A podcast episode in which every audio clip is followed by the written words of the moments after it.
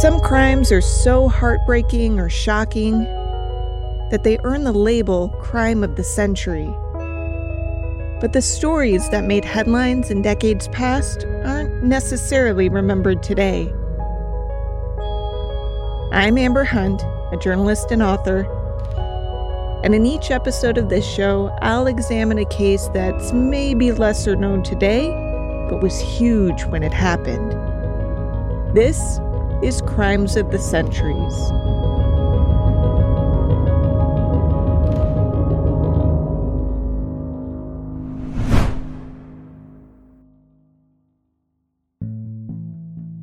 For two months, Evelina Edith Marmon had been living a young woman's nightmare. She had given birth to a beautiful baby girl, a girl she loved and wanted to see thrive, but Evelina knew that simply couldn't happen if the girl stayed with her. Evelina made little money as a 25 year old barmaid. She was not married, but her lover was to a different woman, and he was keen to keep it that way. Abortion was illegal and, if procured by illicit means, incredibly dangerous. As such, Evelina gave birth to baby Doris in January 1896, after which the two were left entirely on their own. It surely wasn't the life Evelina had envisioned for herself. Once upon a time, she had earned praise for her abilities. In 1883, her name appeared in The Citizen, a newspaper in Gloucester, England, for winning a prize for her freehand drawing skills. But for young women in the 19th century, status was a fickle thing. At 25, she was already a spinster, and now, saddled with an illegitimate child, the odds were strongly against her ever making much of herself. That didn't mean she had to bring her baby down with her. So when Evelina spotted an advertisement in a local newspaper about a couple seeking to adopt a child, she tested the waters. She sent a reply using the alias Mrs. Scott and asked for more information. A Mrs. Harding replied, explaining that she and her husband were plain, homely people living in a good and comfortable home in the country. The two didn't have children, but Mrs. Harding desperately wanted a dear little baby girl to raise as her own. For Evelina, this was everything she could have hoped for. Mrs. Harding not only promised to keep Evelina posted on Doris's progress as the little girl grew up, but she even said she could visit if she wanted to. The arrangements wouldn't be cheap.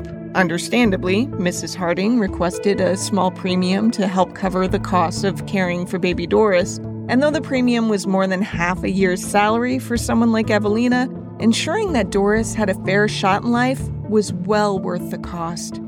So Evelina scrounged together the money and packed Doris's best clothes and favorite blankets and handed the girl over to Mrs. Harding.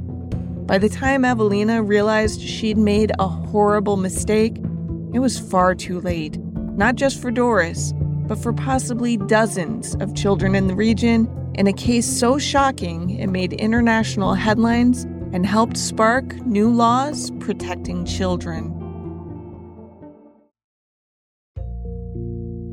The woman to whom Evelina Marmon had handed over baby Doris wasn't named Mrs. Harding. She'd been born Amelia Hobley, but the name the world would soon know as her ghastly case unfolded was Amelia Dyer, aka the baby farmer, aka one of the deadliest serial killers of the Victorian era. Amelia had been born to parents Samuel and Sarah Hobley, who married in August of 1822. Three years later, when their oldest son Thomas was baptized, Samuel listed his occupation as cordwainer, which was usually synonymous with shoemaker. Sarah raised five children in all three boys and two girls, of which Amelia was the youngest. Public records say she was baptized in Gloucester on New Year's Eve of 1837. It seems mom Sarah struggled with mental health issues from a biography documentary. When Amelia was young, she watched her mom suffer from mental illness due to typhus. Her mom eventually died in 1848. Amelia relocated to Bristol to live with her aunt after her mother's death before serving as an apprenticeship with a corset maker. Once Amelia moved out of her house, she began renting a room as a boarder, where she met a man named George Thomas, whom she'd soon marry. During that marriage, she began to study and practice nursing, though she curtailed that work when she became pregnant with her first child. That was customary at the time. Women with kids didn't tend to work outside of the home, though Amelia never gave up nursing entirely. Meanwhile, Amelia's dad Samuel died in 1859, leaving his shoe business to his oldest son. Now, one of the reasons I like using crime to study history is because, oh, so very many parallels can be drawn when you look at a case through the lens of current events. This case deals with choices women might make when they become pregnant and issues they face after a child's birth. If you're listening to this story and it compels you to connect some dots with current events, know that I get it, though also know that I'm not going to delve into that much.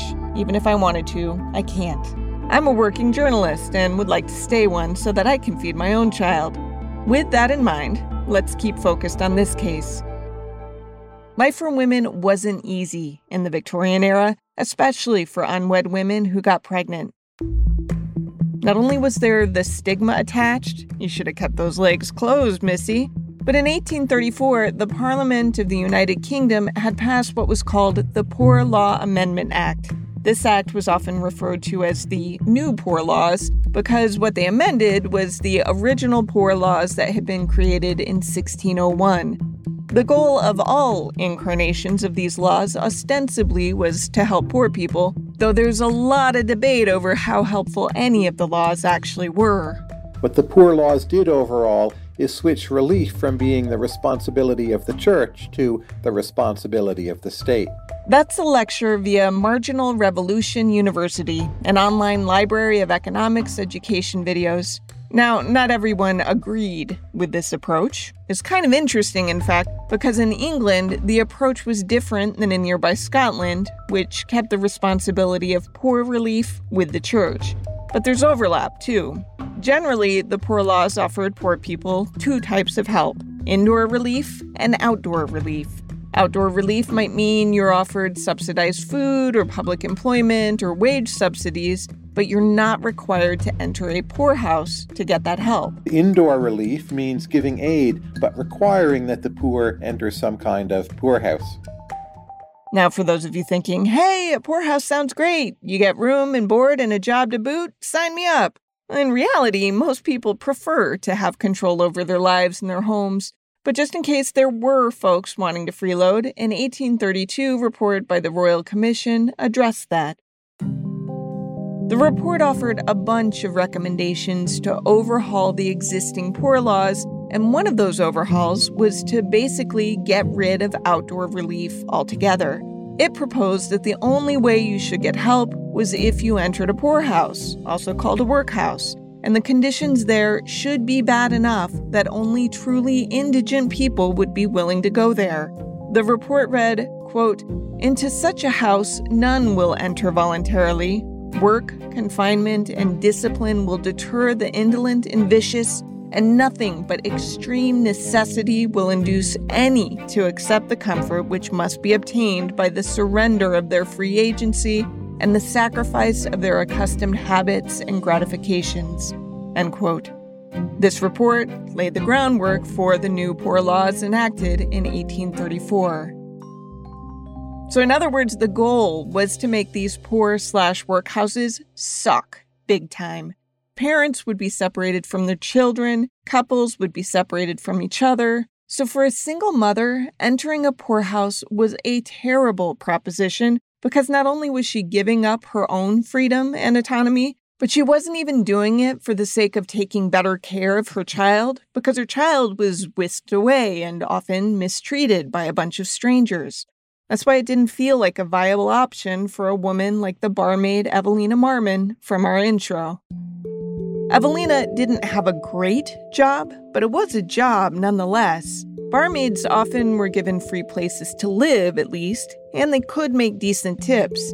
They felt mildly in control of their lives, whereas that would assuredly not be the case in a poorhouse. If you're wondering about the father in Evelina's scenario, that new poor law of 1834 benefited him in a huge way. The commission report had recommended that mothers of illegitimate children should receive much less support than they had under the original laws. It had been that the fathers of these born out of wedlock children would be tracked down by poor law authorities and forced to pay child support. But the Royal Commission decided that was unfair to the men in these situations. They wrote, quote, the effect has been to promote bastardy, to make want of chastity on the woman's part the shortest road to obtaining either a husband or a competent maintenance, and to encourage extortion and perjury. End quote. From an episode of the TV show Murder Maps. Essentially, what that legislation did was put all the responsibility, moral, economic, and legal, on the woman. This is criminologist and researcher Judith Rowbotham. You no longer had a claim on the parish to support you, except through the workhouse. And what were you going to do if you had an infant to support? Where were you going to turn? Evelina posted a newspaper ad looking for an adoptive parent, and while checking out her own bare bones ad, she saw another ad purporting to be from a loving, barren couple and thought, geez, maybe this is fate.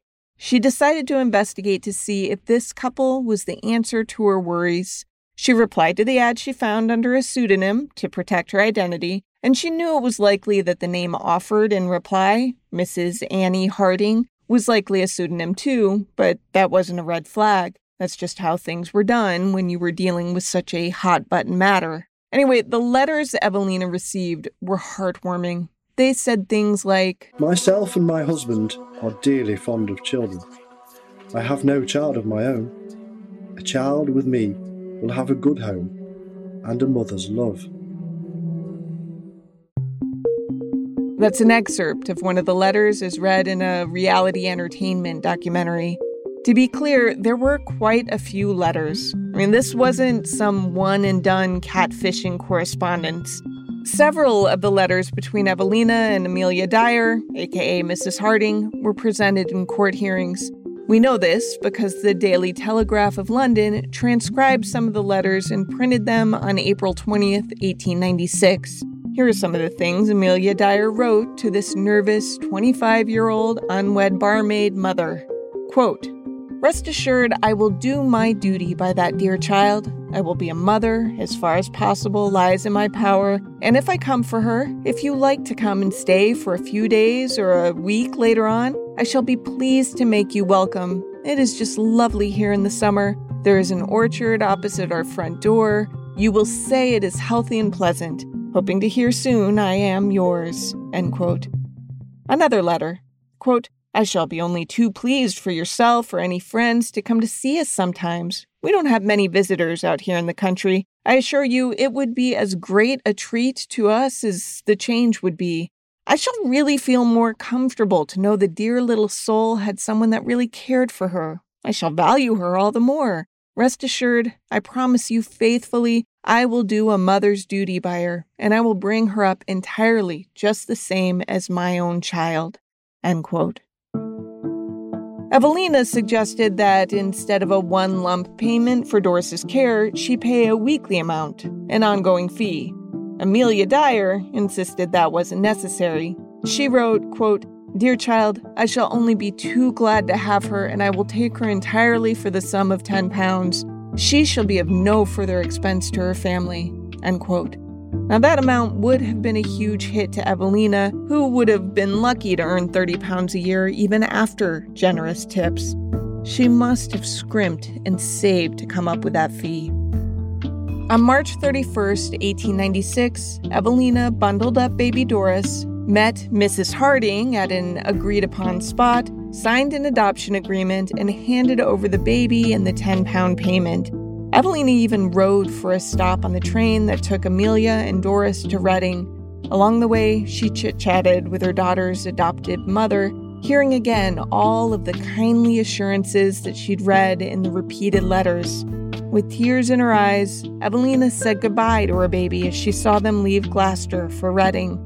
Amelia had been so loving that it never once occurred to her that Doris was in danger. The baby never made it to Reading. Instead, Amelia wrapped thick white tape around Doris's neck and strangled the child. The next day, she put the girl's body in a carpet bag alongside another child, a toddler she had adopted and killed in the very same manner, plopped a brick into the bag for extra weight, and dropped it into the River Thames. Then she sent a letter to Evelina Marmon telling her how wonderfully Doris was doing.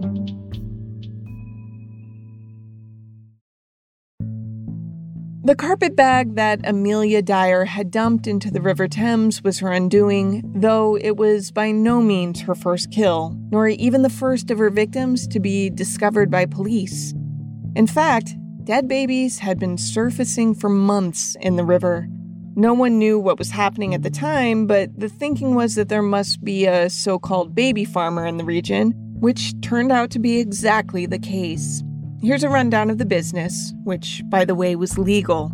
Let's say a woman or a couple had a baby they couldn't afford. Most of them weren't monsters. They wanted the best life possible for their child, but they knew they weren't going to be able to provide it. There were, of course, people willing to adopt children, people who, I don't know, might look a lot like folks today standing outside courthouses with signs that say, I will adopt your baby. Are some of those people genuine? Probably. But it's tough to tell the sincere people from the opportunistic creeps. Here's Alison Rattle, author of the book Amelia Dyer, Angel Maker. Baby farming was, I suppose you could describe it as unregulated adoption. Unmarried women could put an advertisement in a newspaper, basically putting her child up for adoption. And then there were women who operated as baby farmers who would also advertise in newspapers looking to adopt babies. British journalist Martina Cole from a series called Lady Killers. On any day in any newspaper, ads would run soliciting for the weekly, monthly, or even yearly care of infants, all aimed at the mothers of illegitimate babies who wouldn't be able to work with the added liability of a child. Some of those people really did want children and aimed to raise them lovingly, but others weren't so altruistic. If it sounds like a shady system, that's because it was, but the people who used it were desperate. Rowbotham again. That system offered an opportunity for the child to be looked after or at least dealt with. So, for young women, married, unmarried, widows, if you needed to work, you needed the baby farming system. Of course, it was tough to tell which potential adopters were the good kind versus the bad kind because, shockingly, the bad kind didn't advertise that they were bad. They made a point to sound good. Their whole goal was to get a few bucks for adopting this kid, and then they would either mistreat the child or use the kid for free labor, or, in worst case scenarios, they'd kill the child outright to do away with the financial burden. At first, Amelia began her business as a legitimate nurse, the career she was pursuing when she married George Thomas. Along the way, she met a woman called Ellen Dane, who was actually a midwife.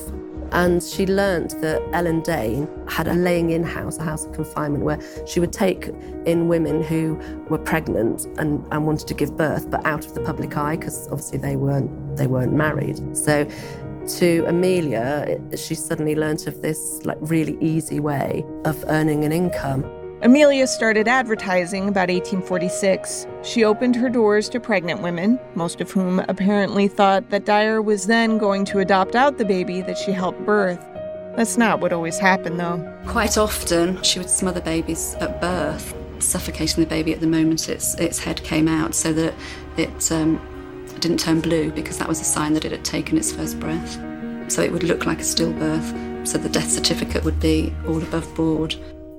In these situations, the mothers would have never heard a cry, and the infant mortality rate was abysmal anyway, so how would they know any better? They might not have wished death upon their unborn baby, but babies died all the time by supposed acts of God. That, matched with Amelia's kindly bedside manner, not to mention the added trauma of just having given birth alone and scared in a stranger's home, surely would have quieted most questions. Amelia's husband, George Thomas, who was a good 30 years older than she, died in 1860, which seems to have shifted her business model. If you're curious, by the way, I'm not totally sure what happened to the child she'd given birth to during that first marriage. Some sources say she adopted it out to give herself more autonomy to run her business, which is ironic, because through her new business, she no longer just helped pregnant women, but she advertised to adopt already born babies too, which would mean that she outsourced raising her own kid so that she could be hired to raise other people's kids. And we don't know how many babies and young children passed through Amelia's hands in this period.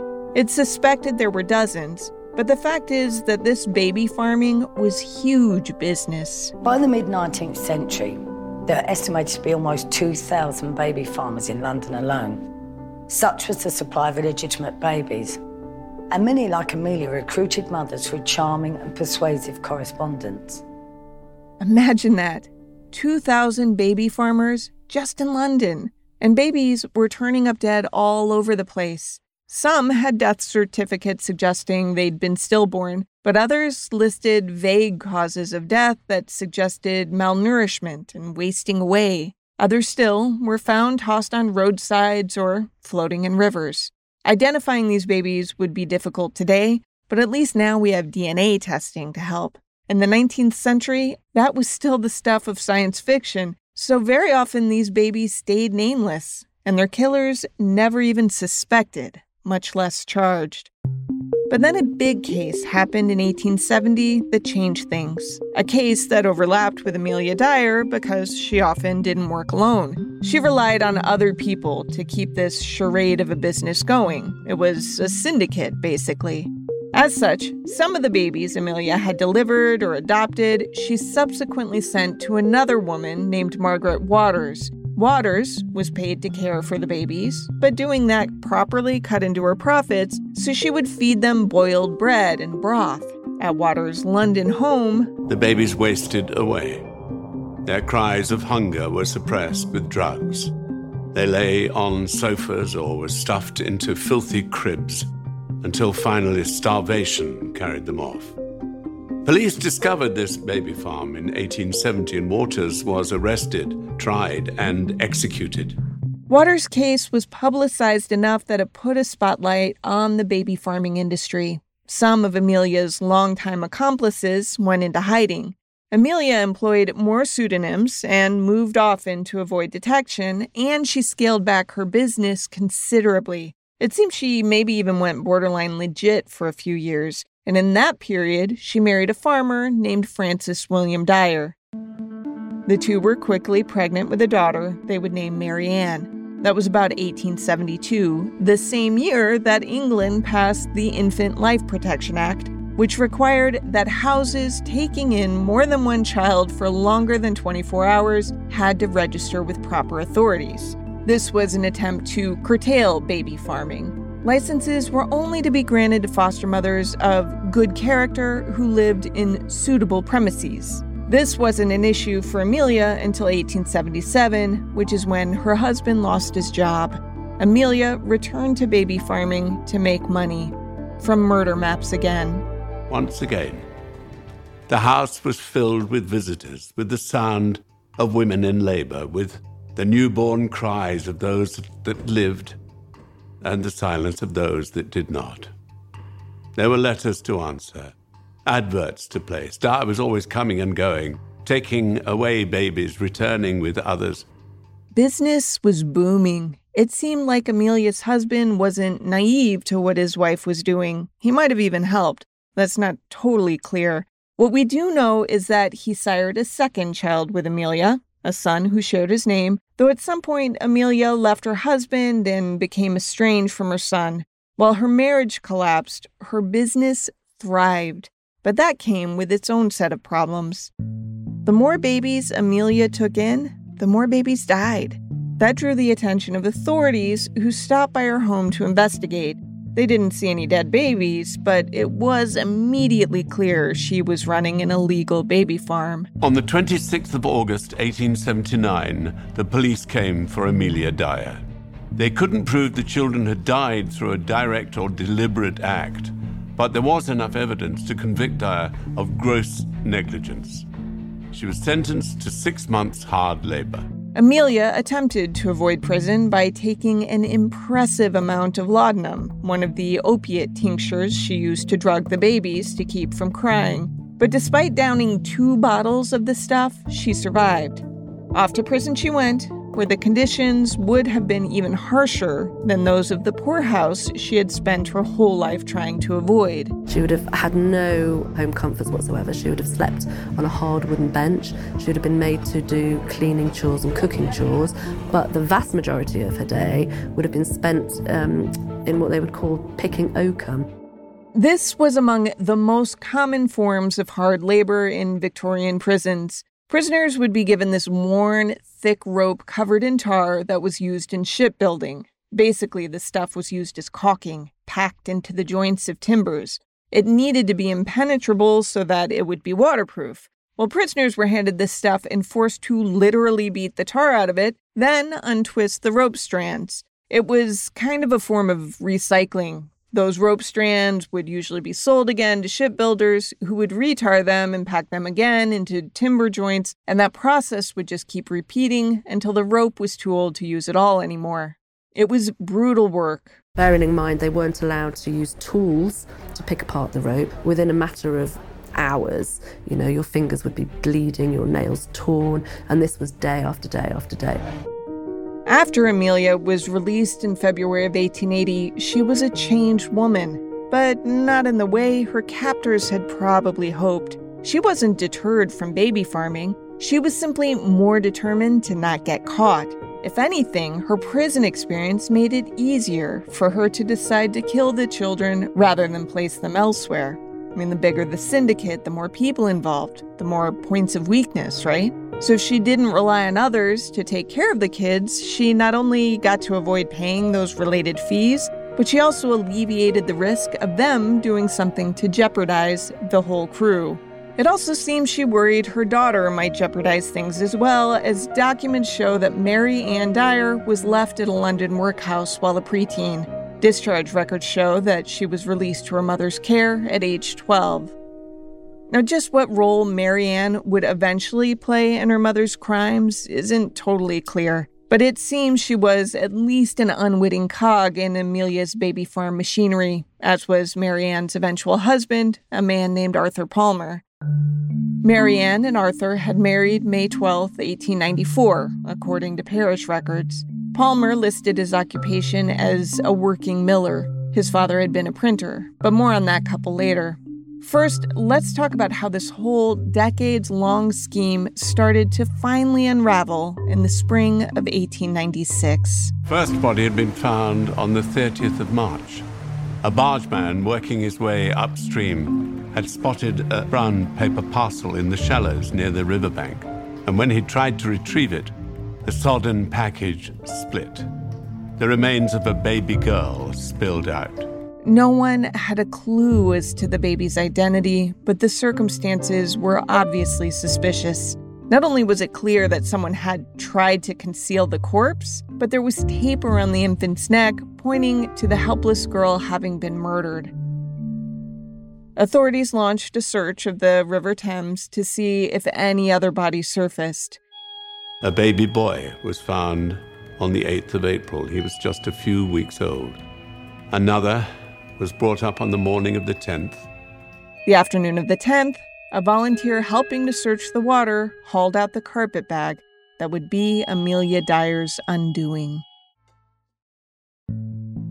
When the local coroner examined the contents of the carpet bag, he was surprised to find not one, but two bodies. At first glance, aside from the double body count, this find was much like the others. There wasn't much by way of evidence left behind, beyond the tape and strangulation marks on the babies' necks. But then a detective noticed that one of the babies had been wrapped in a piece of brown paper, and on that paper was a very faint address for a Mrs. Thomas in Caversham. Chief Constable George Tewsley and Detective Constable Anderson eventually made a real breakthrough. They discovered a label from Temple Mead Station in Bristol this is from a film called Angel Maker Serial Killer Queen by Reality Entertainment. Playing Sherlock Holmes, they used microscopic analysis of the wrapping paper and found a name and address. Police traveled there and talked with a mail clerk who had bad news.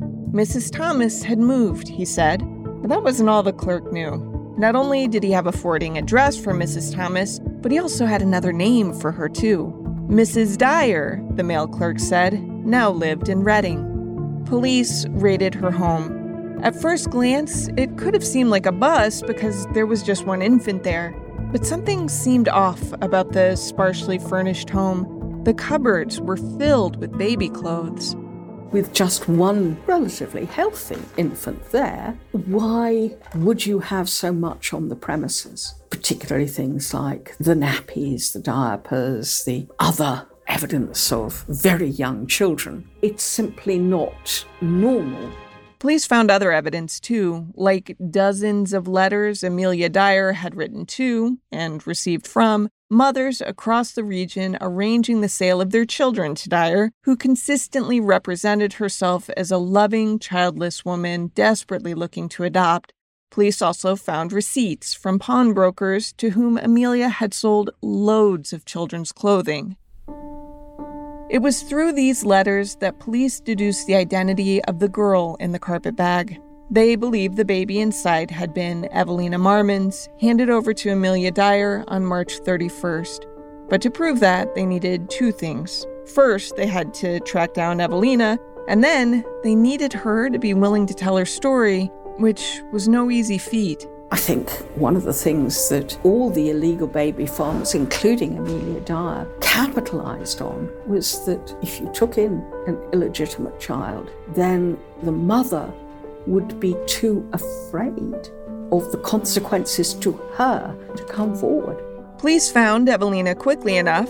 Her address hadn't changed since she and Dyer last communicated, though, as you'll remember, Evelina knew Dyer as Mrs. Harding, the last she'd heard from her daughter's adoptive mother had come the day after the handoff. Evelina had written again to check on baby Doris, but had heard nothing in response.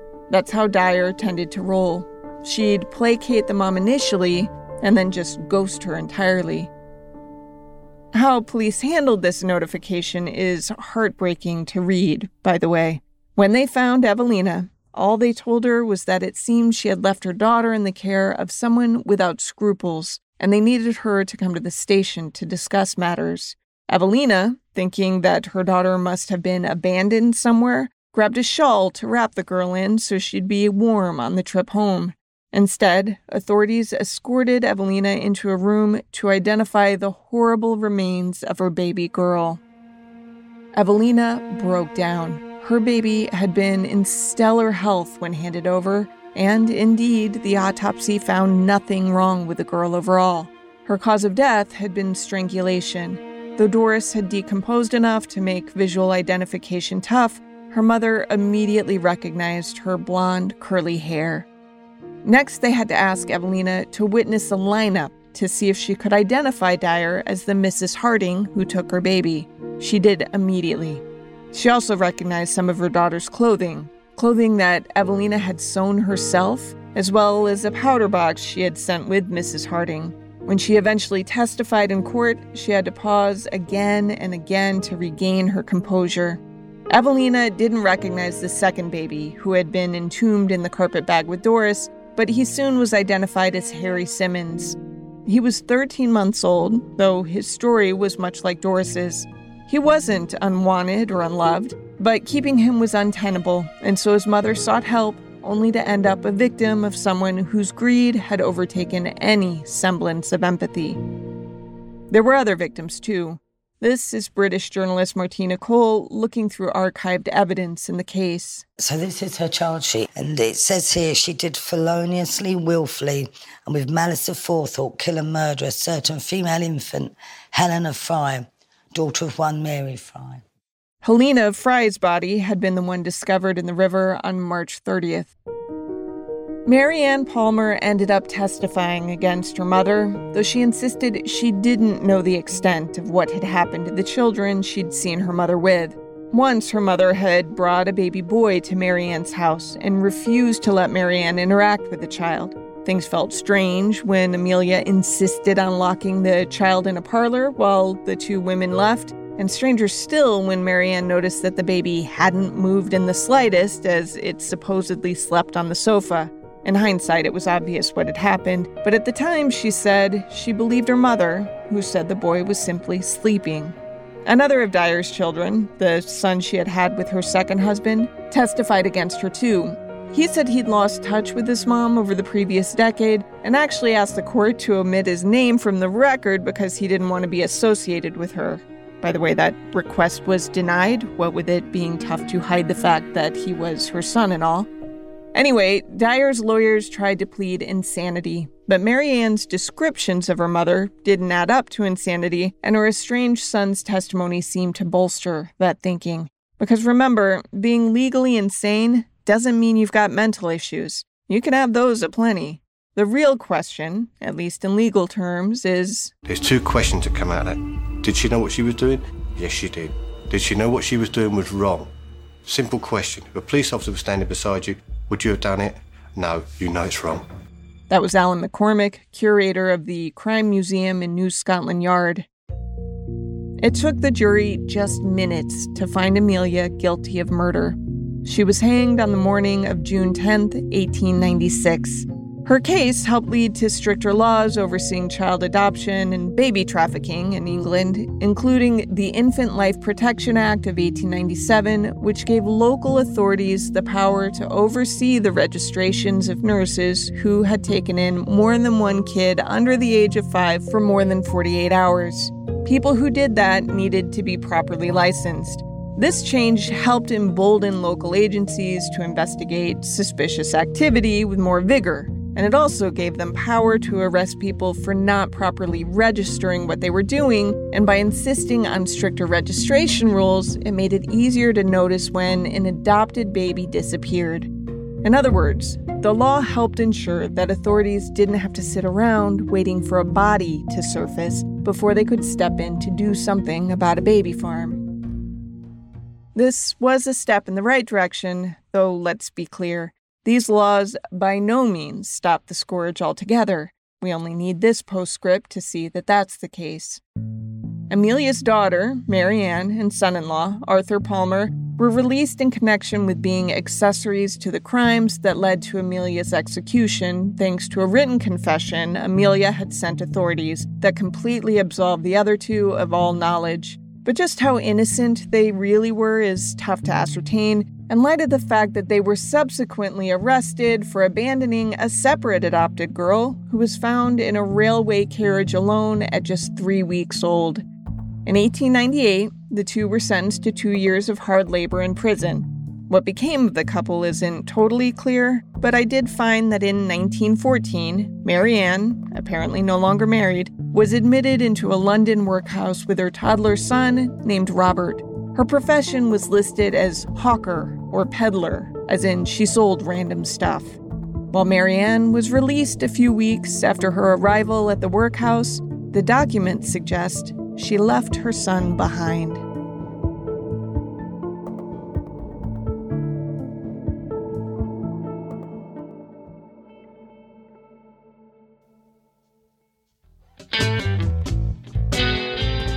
To research this story, I read Amelia Dyer and the Baby Farm Murders by Angela Buckley, watched several documentaries, some of which you heard from here, and also read contemporary news coverage. I also dug into genealogy archives.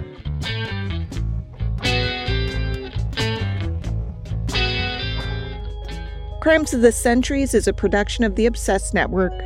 To learn more about its shows, go to obsessednetwork.com. This case was researched and written by me, Amber Hunt, and produced by Garrett Tiedemann. Steve Tipton edited the script. Original music is by Bruce Hunt and Andrew Higley. Other music comes from Blue Dot Sessions and Universal Music Productions. If you like us, help us out by rating and reviewing us on Apple Podcasts. For more information or to recommend a case, go to centuriespod.com. On Instagram and Twitter, we're at centuriespod, and check out our Crimes of the Centuries podcast Facebook page.